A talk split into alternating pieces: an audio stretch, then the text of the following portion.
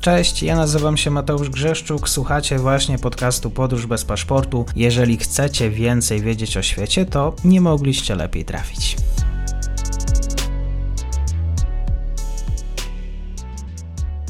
Dzień dobry wszystkim słuchaczom. Mam dzisiaj przyjemność gościć na kanale. Już pan doktor Rafał Kopeć pojawiał się w ramach naszej audycji. Doktor Rafał Kopeć, Uniwersytet Pedagogiczny imienia Komisji Edukacji Narodowej w Krakowie, Instytut Nauk o Bezpieczeństwie. Dzień dobry panie doktorze, bardzo mi miło. Dzień dobry panu, dzień dobry państwu. Będziemy rozmawiać o energetyce, bardziej o kwestii atomu, potencjalnej wojnie nuklearnej, którą straszą polskie media, o której mówią zachodni analitycy, o wojnie nuklearnej, która jest takim narzędziem w rękach Władimira Putina, aby, no właśnie, tutaj pewnie zadam pytania, co to za narzędzie i jaki wpływ ten atom ma na rozgrywający się konflikt na Ukrainie. Pierwsza kwestia, myślę, że ważna, również dzisiaj rozmawiamy 1 września, to jest misja Międzynarodowej Agencji Energii Atomowej i o tego rozpocznijmy naszą rozmowę. Misja, która przybyła do kontrolowanej przez siły rosyjskie Zaporoskiej elektrowni atomowej na południu Ukrainy. No właśnie, ta misja, jaki jest właściwie jej cel, dlaczego akurat pojawia się i co jest właśnie głównym zadaniem tej delegacji? Z punktu widzenia ONZ-u, tak, bo to jest misja Międzynarodowej Agencji Energii Atomowej, która jest agentą ONZ-u, tu podstawowym niebezpieczeństwem jest jakby sam fakt, że pewne procedury tak związane z bezpieczeństwem w obiektach nuklearnych no, nie są zachowane. Tak? I jakby to już rodzi tą niepewność. Natomiast nas tu chyba bardziej interesuje jakby to, co obie strony tego konfliktu jakby chcą w ten sposób osiągnąć. Na początek może jedno ważne przypomnienie, tak?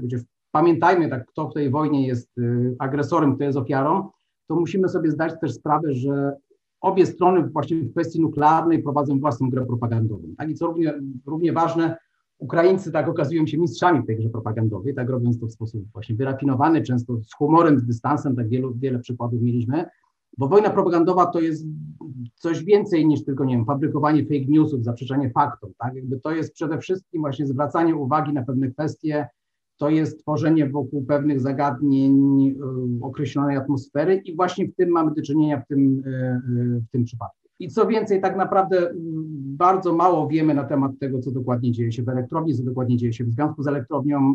Wiemy, że właśnie Międzynarodowa Agencja Energii Atomowej utraciła na przykład podgląd z kamer, czy to w budynku reaktora, czy też w basenach, które służą do przechowywania zużytego paliwa nuklearnego, więc to już jest no, taki powód, żeby reagować. Natomiast no, obie strony na przykład wzajemnie oskarżają się o ostrzał. Amerykanie przyznają, że tak naprawdę to sami nie wiedzą, kto ten ostrzał prowadzi. Na zdjęciach satelitarnych są ślady po wybuchach pocisków, są dowody na niewątpliwą obecność wojskową Rosji na pojazdy opancerzone na terenie zakładu. Być może jest to próba sprowokowania Ukraińców do ataku na elektrownię z myślą o propagandowym wykorzystaniu tego faktu, ale to tylko domysły, tak? Tym bardziej więc trzeba się przeżyć przez tą taką propagandową zasłonę tworzoną przez obie strony. I zaczynając od Rosji, Rosjanie podnoszą kwestie nuklearne, właśnie tak jak pan powiedział, też w kilku postaciach, tak? Nie tylko jakby związanych z energetyką nuklearną, czyli po pierwsze to jest takie zaowalowane grożenie bronią nuklearną, tak, pamiętamy informację o podniesieniu stopnia gotowości bojowej sił nuklearnych, rozmawialiśmy już na ten temat na pana kanale kilka miesięcy temu.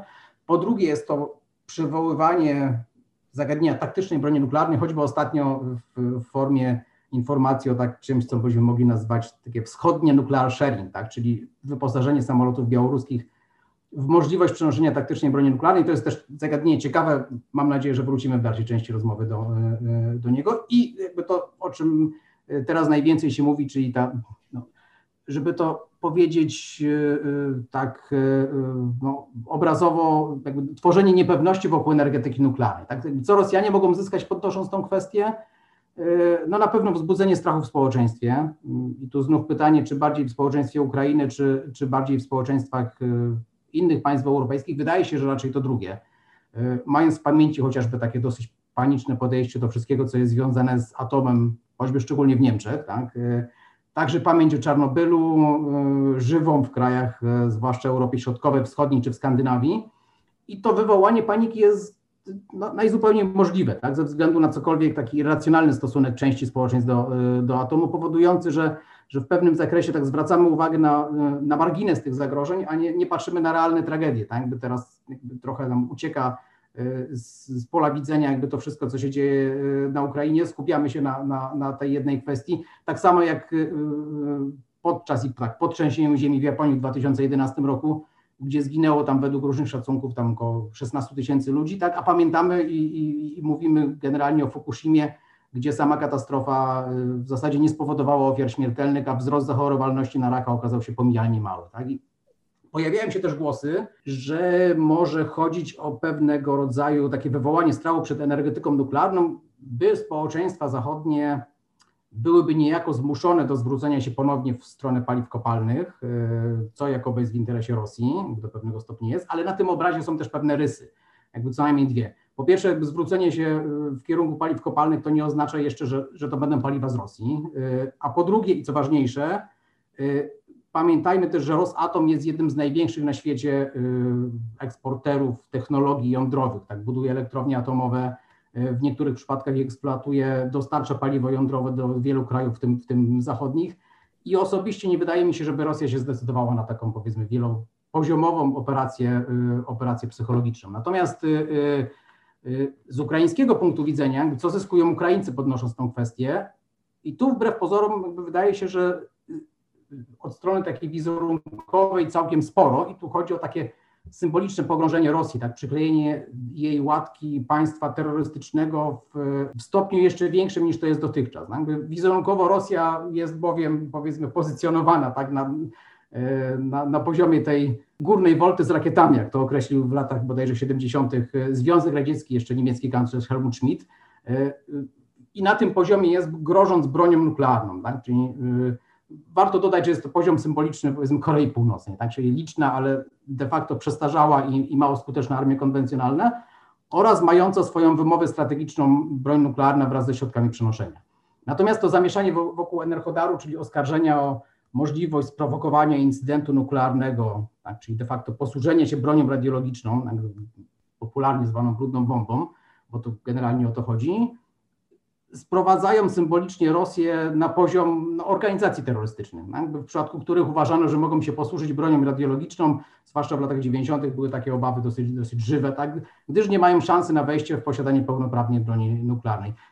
Same te pomysły trochę mi przypominają właśnie takiego ataku na elektrownię nuklearną, taki poziom trochę takich amatorskich analiz gdzieś tam prowadzonych też w Polsce, w takich krajach właśnie, które mają ambicje przenieść na wyższy poziom strategiczny konwencjonalną broń precyzyjną dalekiego zasięgu, które posiadają lub mają szansę posiadać, i uczynić z niej coś w rodzaju takiej quasi broni nuklearnej poprzez wycelowanie jej w elektrownie atomowe. Ale tu trzeba podkreślić, że to są tego typu pomysły, to jest raczej domena dyskusji internetowych, może gdzieś tam powiedzieć, takich amatorskich, niż jakichś poważnych analiz, gdyż po pierwsze ignorują one kontekst strategiczny, chociażby możliwego odwetu, niekontrolowanej eskalacji, a po drugie kontekst techniczny, o którym mam nadzieję, że powiemy sobie nawet za chwilkę, bo taki atak, co też jest jakby kwestią bardzo ciekawą, wcale nie jest taką sprawą prostą i oczywistą. Tak? I to wszystko powoduje, że tak naprawdę wydaje się, że Rosja więcej traci niż zyskuje na całej tej sytuacji tak wokół Enerhodaru, na całym tym zamieszaniu. To jeszcze nie oznacza tak, że to Rosja nie stoi za tymi prowokacjami, choćby w postaci tych incydentów z ostrzałem, ale byłbym ostrożny w takim ferowaniu wyroków, zwłaszcza, że mamy po prostu zbyt mało informacji. Zastanawiam się właśnie, jaką rolę pełni ten konkretny obiekt właśnie w rytm wydarzeń, które dzieją się na froncie. W jaki sposób też elektrownia może mieć wpływ na postępy jednej i drugiej stronie. Nie wiem, czy pan doktor należy do osób, które na hasło, jak mógłby wyglądać potencjalny konflikt, raczej stoją za tym zdaniem, za tą ideą, że jest to raczej z gatunku niemożliwych. Konflikt nuklearny, tak, czyli wykorzystanie broni nuklearnej, czy wykorzystanie tej tego rodzaju broni radiologicznej. Jedno i drugie wydaje mi się, że tak chyba przytaczałem bodajże w ramach poprzedniej rozmowy takie stwierdzenie, że jakby na wojnie wszystko jest możliwe, ale nie wszystko jest równie prawdopodobne. Tak? Jakby to bym raczej umieszczał te scenariusze w kategorii takich mniej prawdopodobnych, zwłaszcza ten scenariusz dotyczący broni nuklearnej, zwłaszcza na tym poziomie strategicznym. Natomiast możemy sobie zadać pytanie, tak jak realne jest niebezpieczeństwo związane właśnie z szeroko pojętymi kwestiami związanymi z tą elektrownią. Tak? Więc można to ustrukturyzować. Tak? Po pierwsze, niewątpliwie mają miejsce właśnie to, o czym mówiłem, naruszenia rygorystycznych przepisów bezpieczeństwa, które obowiązują w elektrowniach jądrowych. Już samo to, że nie wiadomo, tak, które państwo jest odpowiedzialne za bezpieczeństwo obiektu, powoduje, że sytuacja jest trudna. Tak? Pamiętajmy, że w przypadku energetyki jądrowej każde najdrobniejsze odchylenie od normy jest traktowane bardzo poważnie, znacznie bardziej poważnie niż w przypadku innych rodzajów, nie wiem, przemysłu. Tak?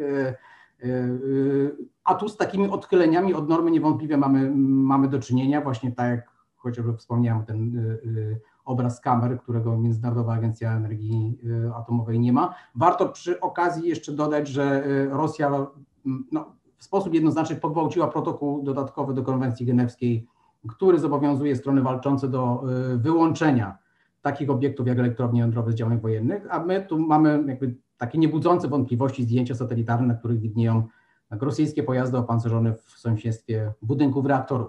Po drugie, na tych zdjęciach też widać właśnie skutki ostrzału, co wywołuje obawy i to te obawy są też właśnie dosyć tak mocno podnoszone przed zniszczeniem reaktora właśnie i skażeniem radioaktywnym właśnie w taki sposób. I tu trzeba powiedzieć, że jest to może nie niemożliwe, co bardzo trudne. Tak? Tu problemem jest ta żelbetowa obudowa bezpieczeństwa znajdująca się pod nią stalowa kopuła i taki, nie wiem, pocisk artyleryjski czy zwykła bomba absolutnie nie są w stanie jej przebić. Tu przypomina się test, który Amerykanie przeprowadzili w 1988 roku, dosyć dawno temu. Taki można nawet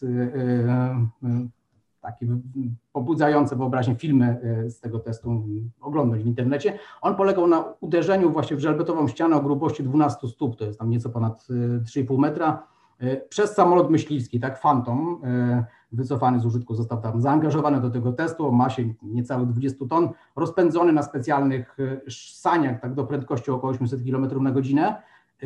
I ta ściana miała imitować obudowę reaktora, a test miał dać odpowiedź na pytanie, na ile groźny byłby atak terrorystyczny na elektrownię jądrową przeprowadzony przy pomocy porwanego samolotu. Tak? Zwróćmy uwagę, że Amerykanie już jak tak wcześnie zdali sobie sprawę z niebezpieczeństwa takiego ataku, 1988 rok, 2 lata po Czarnobylu, tak i 13 lat, jeśli dobrze liczę, przed World Trade Center. I jaki był efekt? No, ściana wytrzymała bez problemu, wgniecenie miały głębokość kilkudziesięciu milimetrów. Tak? Czy to znaczy, że nie ma sposobu, żeby taką barierę pokonać? No oczywiście jest to możliwe, tak? Do takich celów służą bomby przeciwbetonowe. Są to takie ciężkie bomby zbudowane w ten sposób, że posiadają bardzo wytrzymały, grubościenny korpus o stosunkowo niewielkiej średnicy. Pierwsze serie bomb amerykańskich GBU-28 używanych chociażby w czasie Pustynej Burzy były wykorzystywane, budowane w ogóle z wykorzystaniem pocisków artyleryjskich dużego kalibru. Dosyć duża ilość materiału wybuchowego i system precyzyjnego naprowadzania, początkowo laserowy, później teraz też stosuje się naprowadzenie satelitarne. I taką bombę zrzuca się z dużej wysokości, tak żeby nadać jej jak największą energię kinetyczną. Tak i te wspomniane właśnie bomby GBU-28 amerykańskie są w stanie przebić około 5 metrów zbrojonego betonu. Tu dokładna wartość tu zależy od wysokości, prędkości zrzutu, a także parametrów betonu, tak, zwłaszcza tak zwanej odporności betonu na ściskanie. Obecnie Amerykanie już prowadzą następcę tej bomby, ona ma oznaczenie GBU-72, niedawno były testy, mają też taką gigantyczną, prawie 14-tonową bombę GBU-57 o zdolności penetracji nawet 8 metrów betonu, o bardzo wysokiej odporności na ściskanie.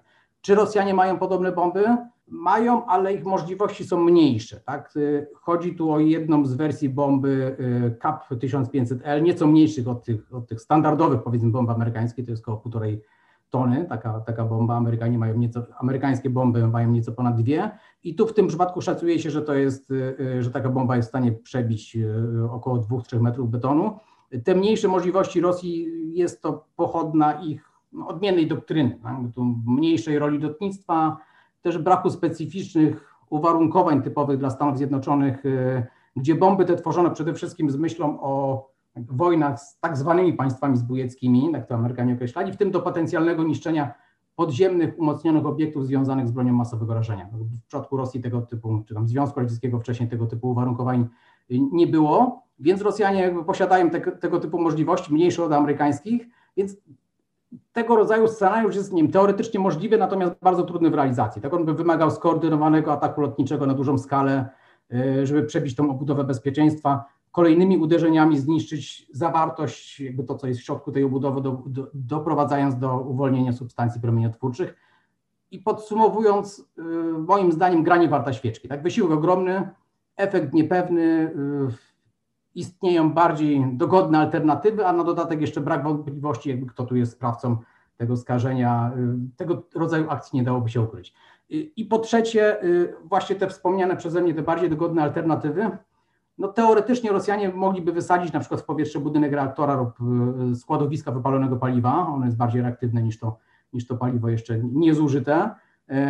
I tu mówimy o takim celowym spowodowaniu katastrofy przez wojska rosyjskie, ale to też by była jednak całkiem spora operacja logistyczna, niemożliwa do ukrycia i tymczasem, jakby, co podkreślałem eksperci, a tu w tej dziedzinie ekspertem nie jestem, jakby, posiłkuję się tu danymi głosami mądrzejszych ode mnie w tej kwestii.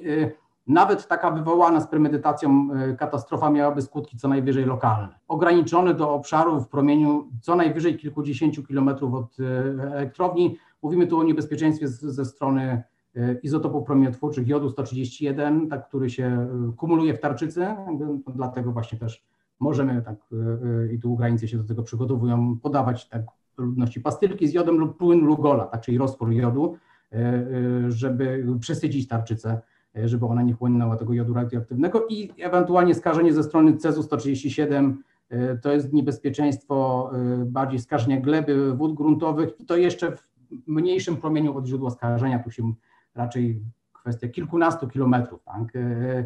Ale to są wszystko spekulacje, tak? Ogromne przedsięwzięcie, niemożliwe do ukrycia, sprowadzające na Rosję odium państwa terrorystycznego i do tego jeszcze mogące zagrozić terenom okupowanym przez Rosję. Także tu bym namawiałbym do nieulegania panice. No właśnie takie mam wrażenie, że te informacje wokół zaporoskiej elektrowni jądrowej są takim raczej obiektem prowokacji. Właśnie Rosja wykorzystuje do siania paniki. Jak słucham też pana doktora o tym w zasadzie, w jaki sposób taki obiekt funkcjonuje, jak wyglądają właśnie kwestie bezpieczeństwa, no to oczywiście elektrownia jest w zasadzie jakąś infrastrukturą frontową używaną przez Rosjan, ale raczej jest to obiekt bezpieczny.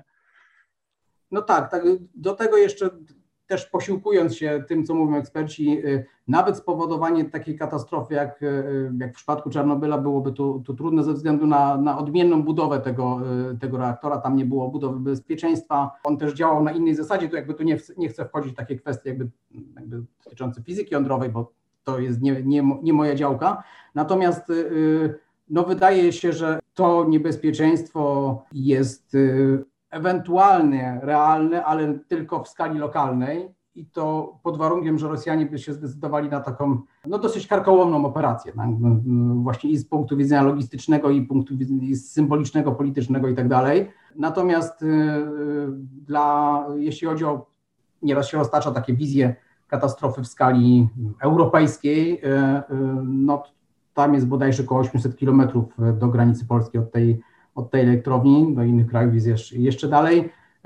No i tu też opieram się na głosach tych, którzy znają się na tym lepiej ode mnie. Absolutnie takiego niebezpieczeństwa nie ma. Inaczej też właśnie dotyczy kwestia, nazwijmy to, strachu przed samą wojną nuklearną. Amerykańscy emerytowani generałowie, byli urzędnicy, jeszcze niedawno wzywali właściwie administrację Bidena, żeby ten sprzęt na Ukrainę docierał szybciej. Tutaj akurat oficerowie, dyplomaci, urzędnicy twierdzą, że no właśnie administracja amerykańska kieruje się takim strachem przed właściwie wywołaniem rosyjskiej eskalacji i tutaj już akurat użycie broni nuklearnej jest wskazywane. To znaczy tak, jeśli chodzi o takie kwestie typu, czy dostarczamy to uzbrojenie, czy Amerykanie dostarczają szybciej lub wolniej, i wpływ tego, tej kwestii na to, czy Rosjanie użyją broni nuklearnej, czy nie użyją, no to ja takiego związku, szczerze mówiąc, nie widzę. Inaczej byłoby, gdyby Stany Zjednoczone czy inne państwa na to zaangażowały się bezpośrednio. Tak? To jest jakby zaangażowanie się bezpośrednio w wojnę z mocarstwem nuklearnym i to jest inna kwestia. Natomiast samo tempo dostarczania broni nie wydaje mi się, żeby tu było w związku z tym zagrożeniem przerodzenia się tego konfliktu w konflikt nuklearny. Być może Amerykanie tu mają jakieś własne interesy, być może nie mają tej broni, którą choćby mówi się też o kurczących się zapasach amunicji artyleryjskiej, więc może nie mają aż tyle broni, tak żeby ją dostarczyć w takim tempie, jak jest to potrzebne. Może jest to jakieś takie, no tu nie chcę też, no, pewne spekulacje, tak, może dla Amerykanów jest to jednak korzystne, żeby ta wojna potrwała nieco dłużej i żeby Rosja się bardziej wykrwawiła, ale tu już wchodzimy w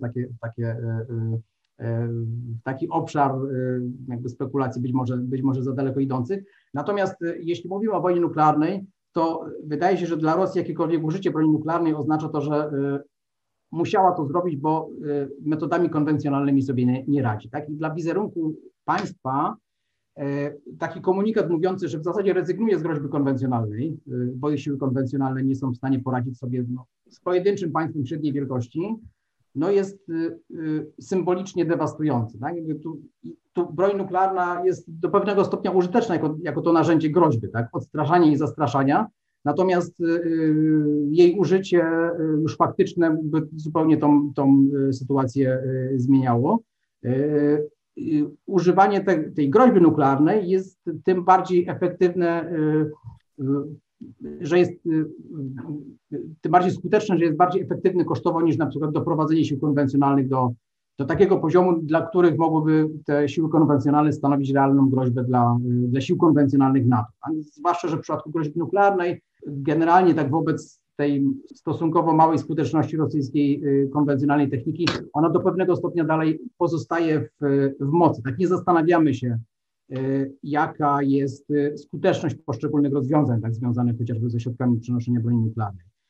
Nie porównujemy dokładnie jakby tego poziomu nuklearnego, nie wiem, w szczegółach, zwłaszcza technicznych, poziomu nuklearnego Rosji czy poziomu nuklearnego NATO, tylko generalnie zakładamy, że perspektywa nuklearyzacji tego konfliktu byłaby katastrofalna. Czy to działa, tak? Czy to wykorzystanie broni nuklearnej jako groźba, no, do pewnego stopnia działa, na pewno w pewnym stopniu, tak? Bo wydaje się, że właśnie ta perspektywa, tak? Oczywista, nie trzeba o niej przypominać, tak? że Rosja jest mocarstwem nuklearnym, powstrzymuje inne kraje, w tym Stany Zjednoczone, od bezpośredniego zaangażowania. Dzisiaj misja Międzynarodowej Agencji Energii Atomowej, właściwie Zaporoska elektrownia atomowa i bezpieczeństwo, groźby nuklearne były tematem rozmowy. Doktor Rafał Kopeć, bardzo dziękuję za wiedzę, za spotkanie i do usłyszenia. Dziękuję, do usłyszenia.